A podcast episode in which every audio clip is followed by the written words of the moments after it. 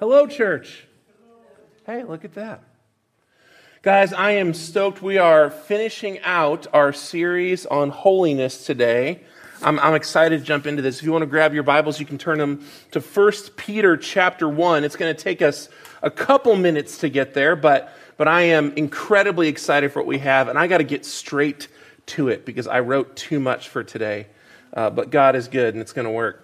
So, uh, essentially, if I'm being honest with you guys, when I, when I think about this series and kind of what drew my heart to this and, and why we are pursuing this as a church, this sermon right now in this text we're jumping into, this is what really drew me to this series as a whole. Today we're going to be talking about the commandment in Scripture that we as individual believers, followers of Jesus, live holy lives.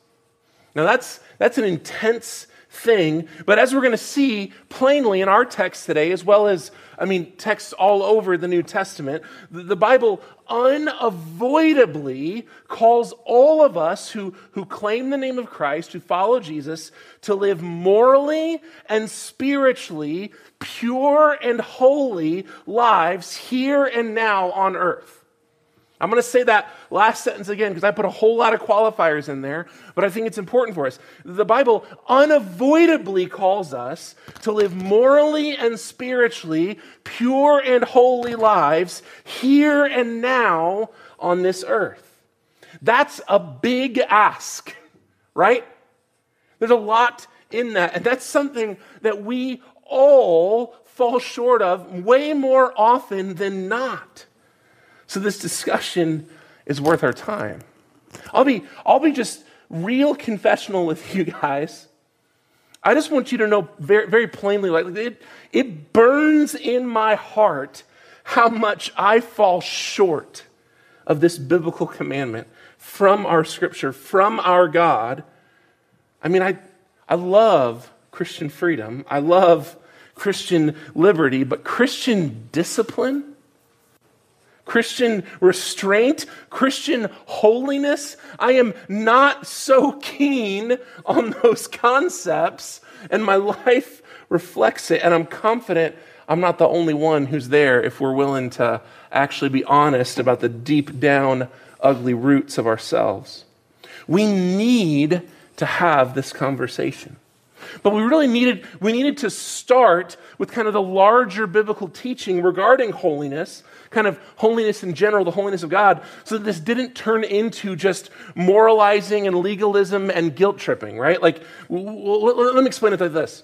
We, we had to start here. The first week, we went back all the way to the Old Testament and looked at Isaiah's vision of the throne room of God, right? He, he was confronted with the immense holiness of God face to face. And then this led to this incredibly important discussion for us about the absolute perfect uniqueness of God. God's, God's holy otherness is so intense that to approach Him without holiness is to be consumed by His holiness. Imagine like the corona of a star. It's brilliant, it's beautiful, but it's so wholly other than you that if you were to approach it as you are, as just a human, it would consume you and destroy you. God's holiness is the same, but infinitely more so. He's so good, so pure, so powerful, so other than us that for our sinful selves to touch Him in our, in our unholy state, would be for us to destroy ourselves. And we talked about how this leaves us with this impossible dilemma. Human beings are made in the image of God, made by Him for perfect and complete unity with Him. But the reality of sin has made it such that even though we're designed to be in intimacy with Him, we can't be in intimacy with Him because it would destroy us. It is an impossible space humanity is left in by the curse. But praise be to God that God is not satisfied with this state of being. From the very moment that sin entered the world, go back to Genesis 3 and read about God describing the consequences of sin, right? From the very moment that sin entered the world, God began to promise that he would fix what sin had broken, that, that he would make a way. He would be the one to make a way for us to be with him again. Enter Jesus. And last week we, we talked about the holiness of Jesus versus the unholiness of sinful man, how, how our unholiness is, is transmissive. It, it spreads through human hearts and human society, generation to generation and person to person. The, the scripture talks uh, kind of uh, uh, uh, showing this like in, in an image, how simply touching something unclean is to become unclean oneself. But Jesus, as we see, is stronger than the power of sin. Jesus' holiness transmits to us rather than our unholiness transmitting to him. He, he becomes a bridge between man and God. He, he makes a way for us to be holy, for us to be with God again. He made the way through his life, his work, for us to be with God the death, the life, the resurrection, the ascension, the eventual return of Jesus, this person, this work is sufficient to make us holy, to make us able to be with our God again, with the lover of our souls again. When Christ returns, beloved, and restores all things, we, his followers, will be perfectly holy and will dwell with God himself amongst us. The image, of the throne room of God in Revelation, has, has a temple with no walls. That the mercy seat of God is out in the open for everyone to see because there is no longer any separation between creator and creation. We are living fully in intimacy with Him because of Jesus' work to make us holy. Man, what good news! What a gospel. But what about right now. And this is what we're going to talk about today to kind of land this thing. What about this space and this time where Jesus has already paid the sin price for us to, to, to be with him? He's already been on the cross, he's already, already made things new, but he's not yet returned and restored all things. In other words, how are we to live in this space where we know that God demands holiness, that Jesus made a way for us to holiness, that in Christ our holiness is guaranteed, but right here and right now, we still love sin. In other words, we know holiness is our eternal destination because of Jesus, but what do you do with that today? What do you do with that right now? When we all have, if we're honest, pet sins that we love, that have comfortable, deep, intimate places in our hearts. What are we to do with that? Turn with me to 1 Peter. We're going to start in verse 13. It says this Therefore, preparing your minds for action and being sober minded, set your hope fully on the grace that will be brought to you at the revelation of Jesus Christ. As obedient children, do not be conformed to the passions of your former ignorance, but as he who called you is holy, you also be holy in all your conduct since it is written, You shall be holy, for I am holy. And if you call on him as Father, who judges impartially according to each person's deeds, then conduct yourself with fear throughout the time of your exile knowing that you were ransomed from the futile ways inherited from your forefathers, not with perishable things like silver or gold, but with the precious blood of Christ, like that of a lamb without blemish or spot. He was foreknown before the foundation of the world, but was made manifest in the last times for the sake of you who through him are believers in God, who, who raised him from the dead and gave him glory, so that your faith and hope is in God. And having purified your souls by your obedience to the truth for a sincere brotherly love, love one another earnestly from a pure heart since you have been born again, not of perishable seed, but of imperishable, through the living and abiding word of God. For all flesh is like grass, and all its glory like the flower of the grass, the grass that withers, flowers that fall. But the word of the Lord remains forever. And this word is the good news that was preached to you. And this, beloved, is the word of the Lord. Pray with me. Father, I pray that you would be loudly present in this space for the next few minutes.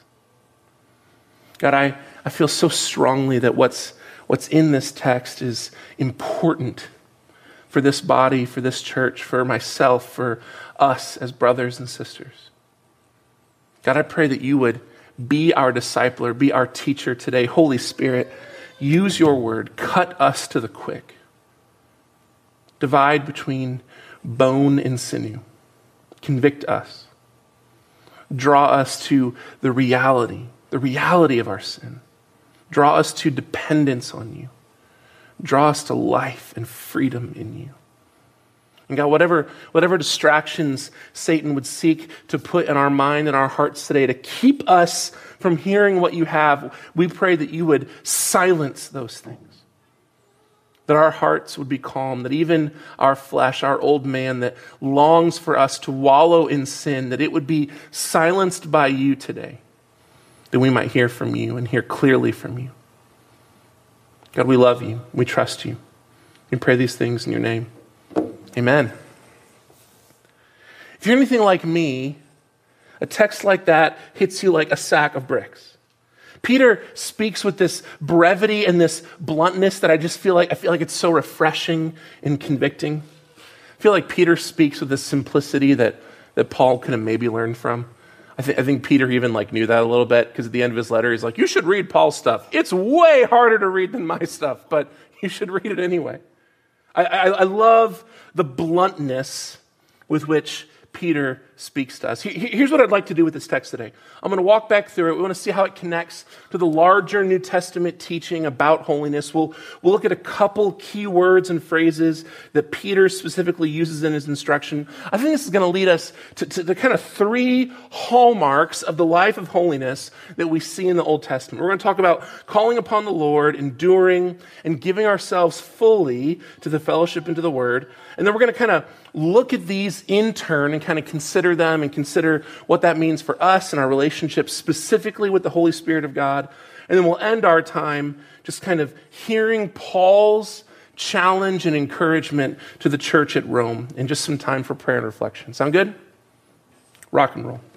So this, this text is really similar to many that we find in the New Testament. It's, it's brutally hard to honestly address, but, but if we're honest, it also shouldn't be that shocking to us. From the teachings of Jesus himself to the apostles to the writers of the epistles, the whole New Testament is telling us over and over and over that God expects his followers to live holy lives. Our heart, our conduct is to be set apart and to be other from the sinful and broken world. I mean, what could make more sense than that? God is holy. And, and Jesus made a way for us to approach his holiness, and the Spirit of God that dwells within believers, he is, well, I mean, it's in the name, holy, right? So if Jesus has saved us and his spirit dwells within us, that should probably look like something, yeah? I mean, that should probably do something. All this connection, all this interaction with the holy God of the universe that we're able to do through Christ and through his spirit living in us, that should probably at some point, on some level, rub off on us. I mean, that really like I know, like, I'm saying this intensely, but, but I feel like this teaching, as hard as it may be to actually implement, it just shouldn't surprise us if we think about it for a couple minutes. And by the way, if you look at the history of Christianity, this really seems to be the case. Historically, Christians have been set apart from the world within which we find ourselves. The ancient Christians, they, they faced persecution and suffering. They, they loved the unlovable. They fought to make the world a better place. The church was front and center in the creation of things like modern medicine and social work and foster and orphan care and public education and the advancement of women's rights and the fight against slavery and racism and the protection of children and the protection of the unborn. And by the way, in spite of what you may read or hear in the more clickbait ish articles that wander around social media, modern American evangelical Christians stand firmly within the same tradition both socially and privately. When, when surveys about American Christianity are selected for those who actually practice their faith versus those who identify the Christian faith culturally but don't practice it, what we find is that American Christians have significantly lower divorce rates, are three times as likely as the average American to foster or adopt. They volunteer more. They're more likely to advocate for the rights of the unborn, advocate for the rights of the orphan, advocate for the rights of the elderly. They give significantly larger chunks of their income to charitable organizations. And by the way, the list goes on. I hope when you hear these sorts of descriptions of our church history and even, even the American church right now, I really hope that gives you some joy. There, there is something about the people of Jesus that really does make the world a uniquely better place. That's a, that's a beautiful thing to be a part of, right? But I hope that it also gives you, like me, some pause. It's great to hear about what the church is doing to make the world better. But when I look at my own heart, my own choices day to day, my own pet sins, my own brokenness, my own story, I have to be honest and admit that holy is not the word I would use to primarily self identify or self describe. And I think if you guys are being honest, you'd agree with me on that one. But Jesus has made us holy, right? So what do we what do we do with this? How do we walk this line of accepting and living into the identity that Jesus has won for us by his work on the cross while also soberly acknowledging the reality of our own shortcomings, our own needs to grow, our own needs to change? I think this is exactly what Peter is talking about for us. In this, the first of his kind of general epistles, Peter's speaking to the larger church. He's not writing this to one specific congregation. He knows this letter is going to be circulated widely to a variety of churches, kind of spread over Asia Minor, who, who are facing some persecution. He's essentially writing to these churches to encourage them in the midst of their hardship and challenge them to live excellently while awaiting Jesus' return. It's, it's honestly a context that, that translates to the church today really well. Folk who are doing their best to love Jesus within a larger society that just isn't super keen on Christianity. How do you pursue Jesus with integrity in the midst of a less than ideal environment? Well, in our text, Peter's answer is holiness. It's holiness. Our text begins with a therefore. And if you've been around my teaching long enough, you already know the cheesy line I'm going to encourage you toward, which is this In Scripture, when you see a therefore, you need to stop and step back and see what it's there for. In our case, Peter is just, in kind of the opening few paragraphs of this letter, given this amazing explanation and reminder of the amazing identity, the amazing freedom that we have because of Jesus, because of his work on our behalf. He, he opens the letter with this extended description of how wonderful the gospel is. And in our text, he says, therefore. In other words, he's saying, guys, since Jesus has been so good to you, and then he goes in to what we're saying here. He says these three kind of kind of set up phrases for us. Prepare your minds for action. Be sober minded. Set your hope fully on the grace that will be brought to you at the revelation of Jesus Christ. He says, Get ready to do something. Have sober eyes about yourself and set your hope firmly in eternity, firmly in heaven. He's about to give a huge challenge, and so he's setting it up before he does. Jesus has been so good to you guys, so get ready for this. Don't fool yourself. Keep your eyes on heaven. And with that set up, he walks straight into his challenge. Be holy be holy. Don't live your life like you used to live it. Don't be defined by the passions and sins and actions of this sinful world. It's as simple as that. His big challenge. Jesus has been so good to you. So get ready. I'm going to tell you to do something. Don't, don't fool yourself. Set yourself firmly on eternity. Are you ready? Okay. Be holy. Don't live like you used to live. Don't be defined by the brokenness, the sin, the curse. Be holy. Be defined by the set apartness of your God. He follows this challenge by again reminding his audience of why he's giving them this challenge. If you, if you call on God, don't forget that, that he is your father and your judge.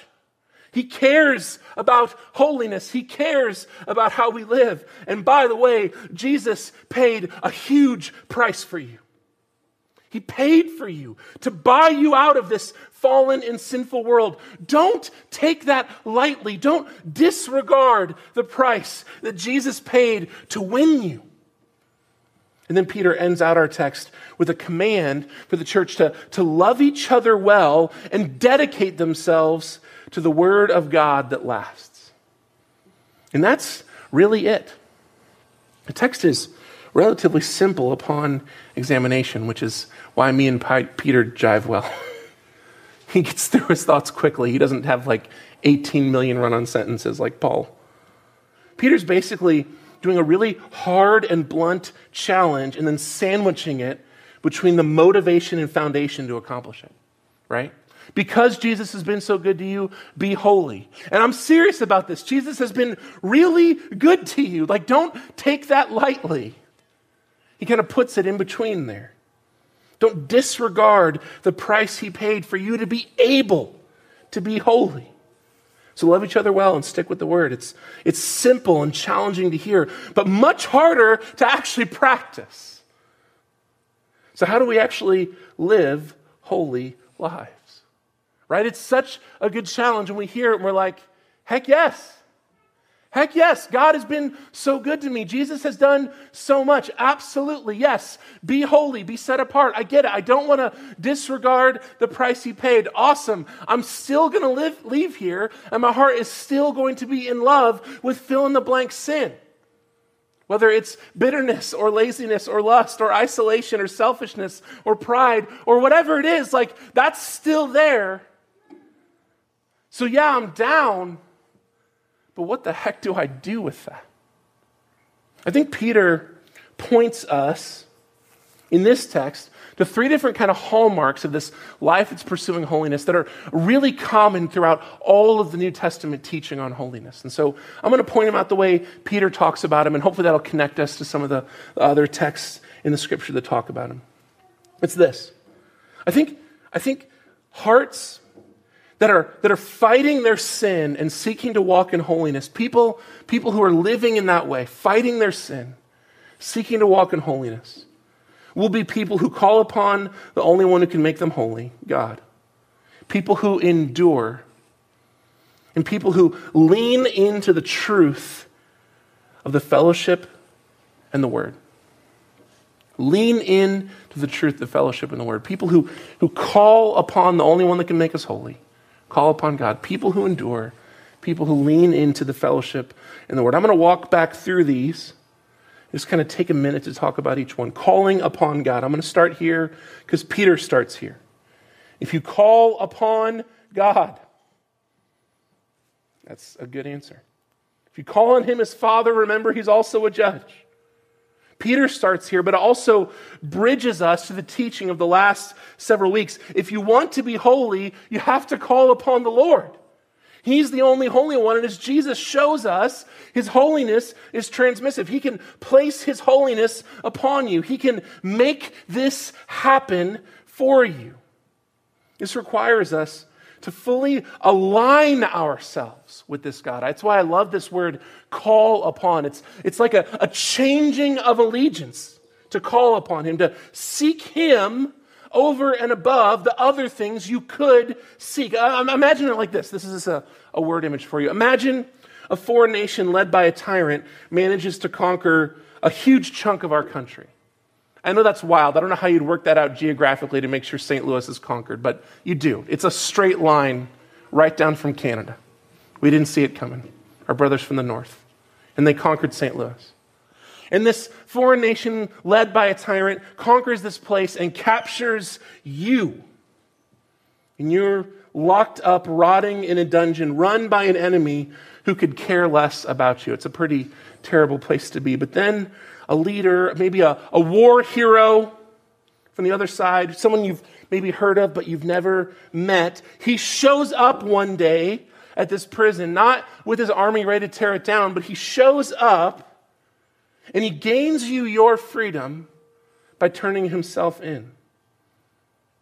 When you got out of that hellhole and got back out into the world, and you were thinking about who might have your loyalties, whose flag might you fly? The, the tyrant who, who conquered and imprisoned you, or the banner of the hero who saved you? That's a dumb analogy because it's so obvious. We wouldn't be, have loyalty to the tyrant who captured us and harmed us and caused us destruction. Our, our heart would be turned toward the one who liberated us, the one who saved us, the one who got us out of that. But this is exactly the situation we find ourselves in. And Peter reminds us of this. Jesus ransomed us away from the power of the curse by his own blood. And this is more than just some guy showing up and paying a ransom and paying the bail to get you out of jail. No, he sacrificed his own self, his own blood, his own perfect person poured out for us that we might be freed from the power of the tyrant death. How could we not change our allegiance? And fly his flag? How could we not call upon him, align ourselves fully with him, this, this gracious and loving God? In Isaiah 35, God gives the prophet this vision of the final judgment when he will restore all things. And, and, and the image he gives to Isaiah, I love this, is a highway. Uh, he sees a, a literal physical highway built on the world that leads straight into the New Jerusalem. And the text tells us that this road will be called the Highway of Holiness, which I know that sounds like an album name for like a 1980s Christian metal band who's like trying to be like an edgy Christian version of like, you know, secular metal band. But it's actually Isaiah 35 the highway to holiness, and all the redeemed of God will walk upon this road. Those who've called on the name of the Lord will step onto this road, and those who've ignored and rejected this God's call, they'll not be allowed on the road. And this road will lead them straight to the throne of God for all eternity. And this is the best part of the entire vision. If you go and read Isaiah 35, verse 8 says this Even if they are fools, they shall not go astray or be lost. God has made this holy highway such that even dumb people won't be able to get lost on the road. I love that he felt the need to include that. When I read texts like that, I go, oh, God's word really is speaking directly to me. This is amazing. These people will get where God has them going. Those who walk on God's holy highway will make their way to his presence. It may take a while. He has bluntly said, many of us travelers are fools, right? But even we won't get lost on the way to him. Whew. I love this. Beloved, if you call upon the name of the Lord, the lover of your soul, the, the judge of all, the king of reality, if you change your allegiance from the tyrant to the Savior, he will put you on the road and you will make your way to him. You will. What joyful hope. But there's also this base level challenge there. It's so important for us. If you want to be holy, you must call upon the Lord. You will not find this road on your own. Sin has ruined you. I know that's intense to say, but, but we have to hear that. You are unholy down to the marrow of your bones. You won't get there without the grace and intervention of our holy and righteous God. But praise be to him that he will respond. He will answer. He will bring you to him. Not even fools get lost on God's highway. Come on. Which leads us perfectly to the second idea, which is those, those who, are, who are fighting their sin and seeking to live set apart and holy lives are those who endure. In our text in verse 17, Peter says this If you call on him as Father, who judges impartially according to each one's deeds, then conduct yourselves with fear throughout the time of your exile. The time of your exile. it gives us this vital second step of pursuing holiness. Once you call upon the Lord and receive his gift, and he's placed you on his highway, you're presented with the very problem that we opened this time with. You're, you're still in this body of flesh. You're still on this earth. You still have sinful desires and sinful loves in your heart. So you must, according to Scripture, endure. You must endure. Peter calls this time your exile but it means the same thing. You have to stick with it to the end. You must endure. Remember, God has said you will make it down the road to Him. You can't get lost, but you do have to travel. Because God has, God has left us on this earth now on purpose, knowing full well the tension that we live in in this already but not yet, in, in, in, this, in this holy work of Christ. He knows that, but He still left you here. You didn't receive Christ and immediately, like a vacuum cleaner, like came out of heaven and sucked out your soul. You, you remained here to travel this road, to, to live this life already but not yet. And God calls on you to endure. James spoke of this in the opening teaching of his letter to the church.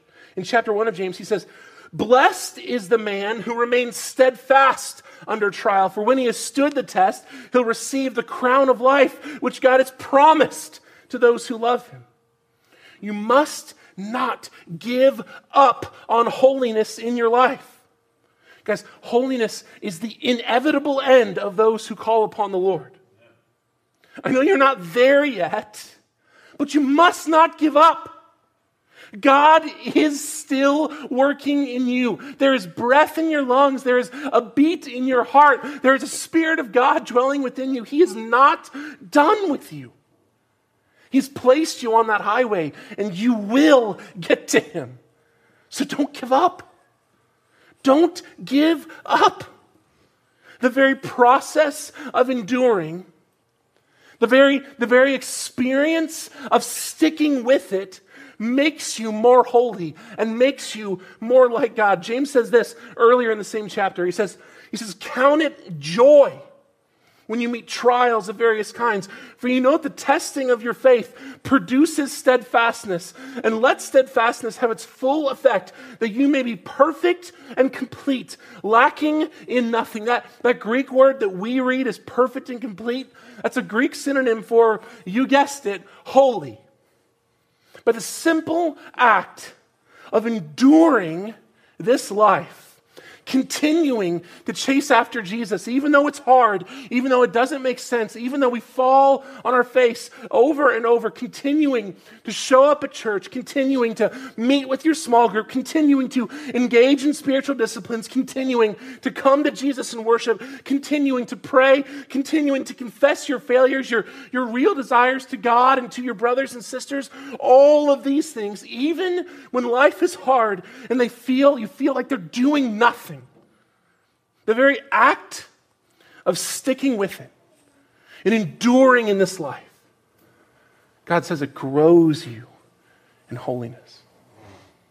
It grows you in holiness. Beloved, do not give up. Endure. Stay the course. Which brings us to our last point from the First Peter passage.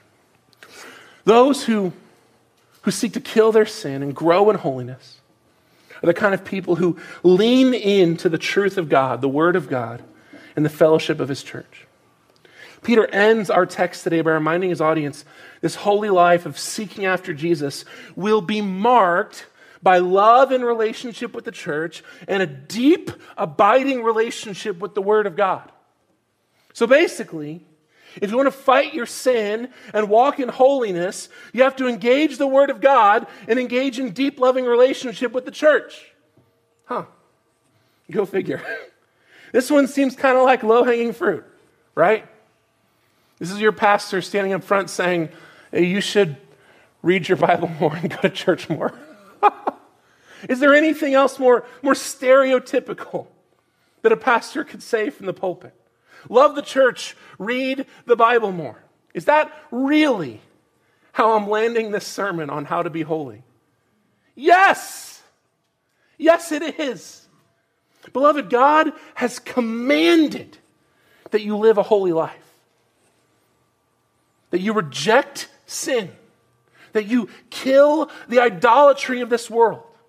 I want you to hear this. We are to, we are to hate things like sexual immorality in our life and kill it. We're to hate dishonesty in our life and kill it. We're to hate hatred and bitterness in our life and kill it. We're to hate gossip and slander in our life and kill it. We're to hate laziness and the entitledness in our life and kill it. We're to hate dishonor and self obsession in our life and kill it. A holy life looks like something. It looks like actively doing the work of slaying your sin, actively experiencing conviction about things as seemingly small as crude jokes and heartless disregard for the hurt of others and miserly hoarding of resources and casual disregard for the sacredness of sexuality and a host of other things.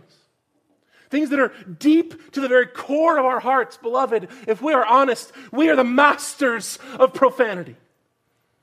From our hearts to our desires, to our thoughts, to our plans. We love to sin in all sorts of ways. Every single one of us. And the longer we live on this earth, the longer we chase after Christ, it seems like as, as we gain more self awareness, we, we, we tap in and see deeper depths of the effects of sin in our heart. I had a conversation with a great, a great friend in our church who's in their 70s. And we were sitting in a small group, this is a couple years ago, and they said, Man, we, we, looked at this in the text, and it just wrecked me to this area of sin that has been in my heart since I was a child. And I'm just now having eyes to see it. Someone in their 70s.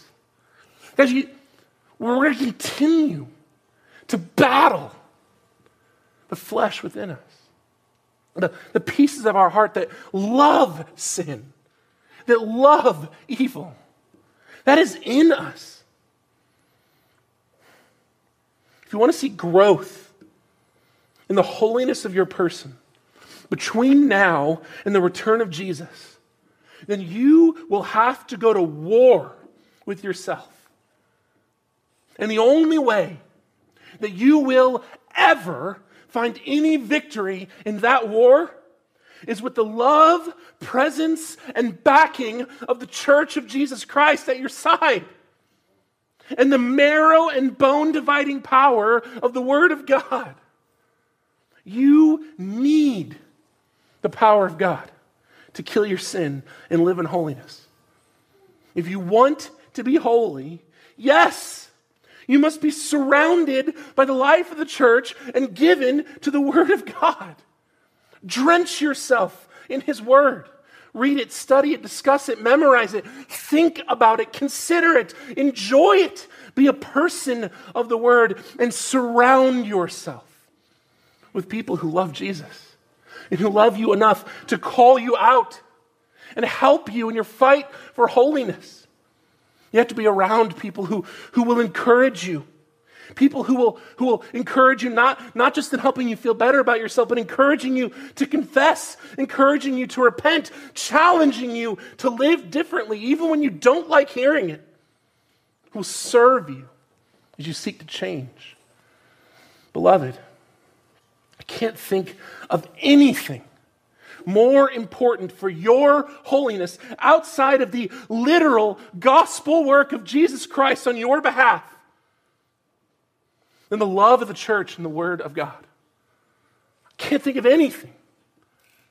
If your life is not literally intentionally designed and structured around intimacy with the community of God and, and drenching in the Word of God, then you will be the fool wandering down the highway of holiness. By God's grace, praise be to God, you'll get there. You will. You'll get there. You can't get lost. But like Paul said to the Corinthian church, you may enter into the kingdom as one who's running out of a burning building. You get out, but only by the skin of your teeth. Beloved, why? Why wander into the kingdom? Why wander into eternity smoking and hurting? Want to give ourselves fully here and now to our eternity. Why not? What, what, what, what else does the world have to offer that's somehow better than growing in holiness and growing in intimacy with our Lord? That we would tarry. What is it that we're turning to that, that, that, in our heart of hearts? And guys, look, I get it. We're in church. You're like 30 minutes into a sermon. It's easy to just amen this and agree with it. But, but we have to be honest. Like, what is it in your heart that act, you actually want more than holiness? That when you see this equation and you're sitting at home tonight, or you're sitting in your job this week, or you're doing whatever it is you do, that your heart actually desires sin and profanity more than holiness? Is that actually better? In this place, it's easy to say no. But we all know later on this week, it's not going to be so easy. I heard a pastor say it like this When Jesus returns and makes all things new, you will be made perfect. And everything, everything sinful and profane about you will be stripped away, leaving only the holy. Everything within you that isn't of Christ will be stripped away and disappear. And all that remains will be what is perfect and what is holy. In that space, if Jesus came back this evening, how much of you would be left? Would you recognize yourself in eternity?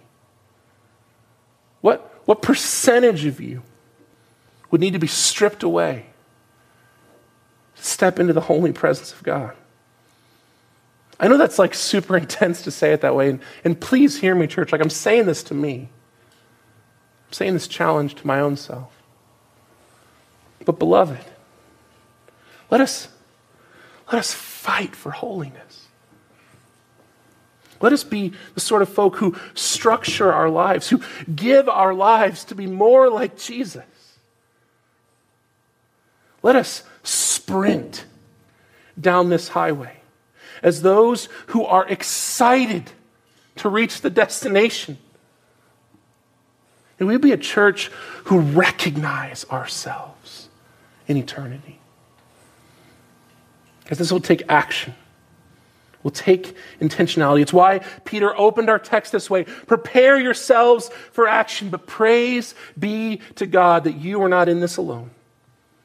You have the word. You have the church. And lastly, and most importantly, we started here, we're ending here. You have God. The Spirit of God, the Holy Spirit, dwells within you, lives in you, fights with you, fights for you. I'm going to end us by just reading a passage from Paul's letter to the Romans. I'm going to ask the band to kind of come back up as I read this because here's what we're going to do. I'm going to read this and I'm just going to pray. And I'm going to ask you guys to hear this text, let it wash over you, consider what's being said. And, and as, they, as I finish out my prayer, they're going to begin to sing. I'm going to ask you guys to, in this song, to sit and be with Jesus.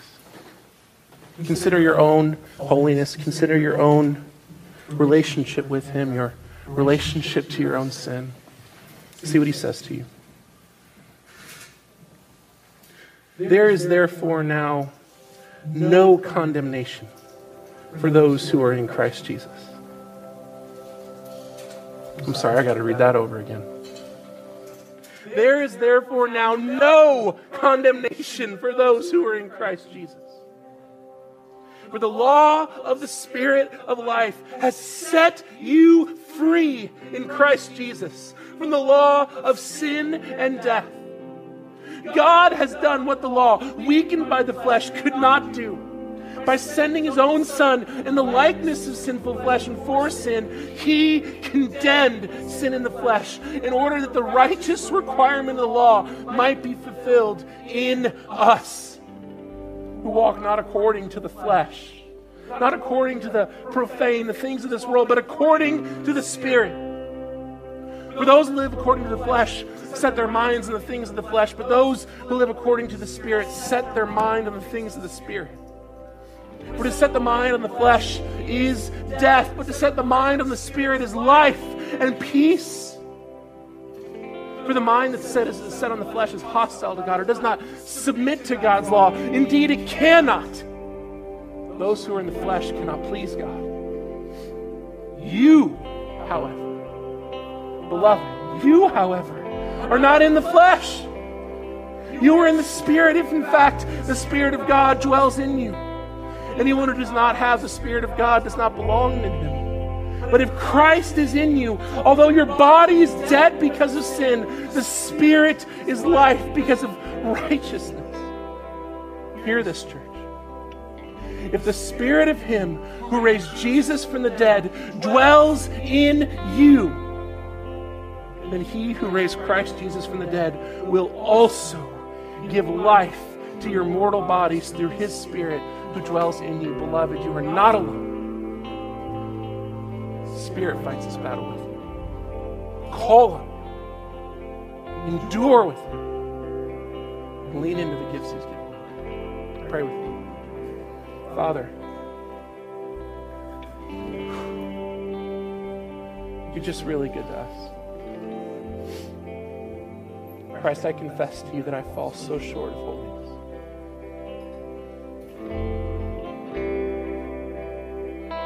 So often I love the things of the flesh. I love the things of this world. I love what's right in front of me.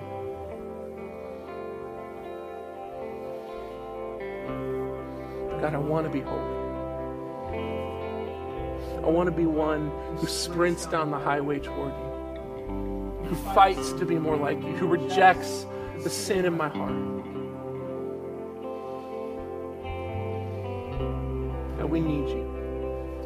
We need your help. Do this work in us. We love you, Jesus. I pray these things in your name. Amen. Beloved, continue to think, reflect, and pray.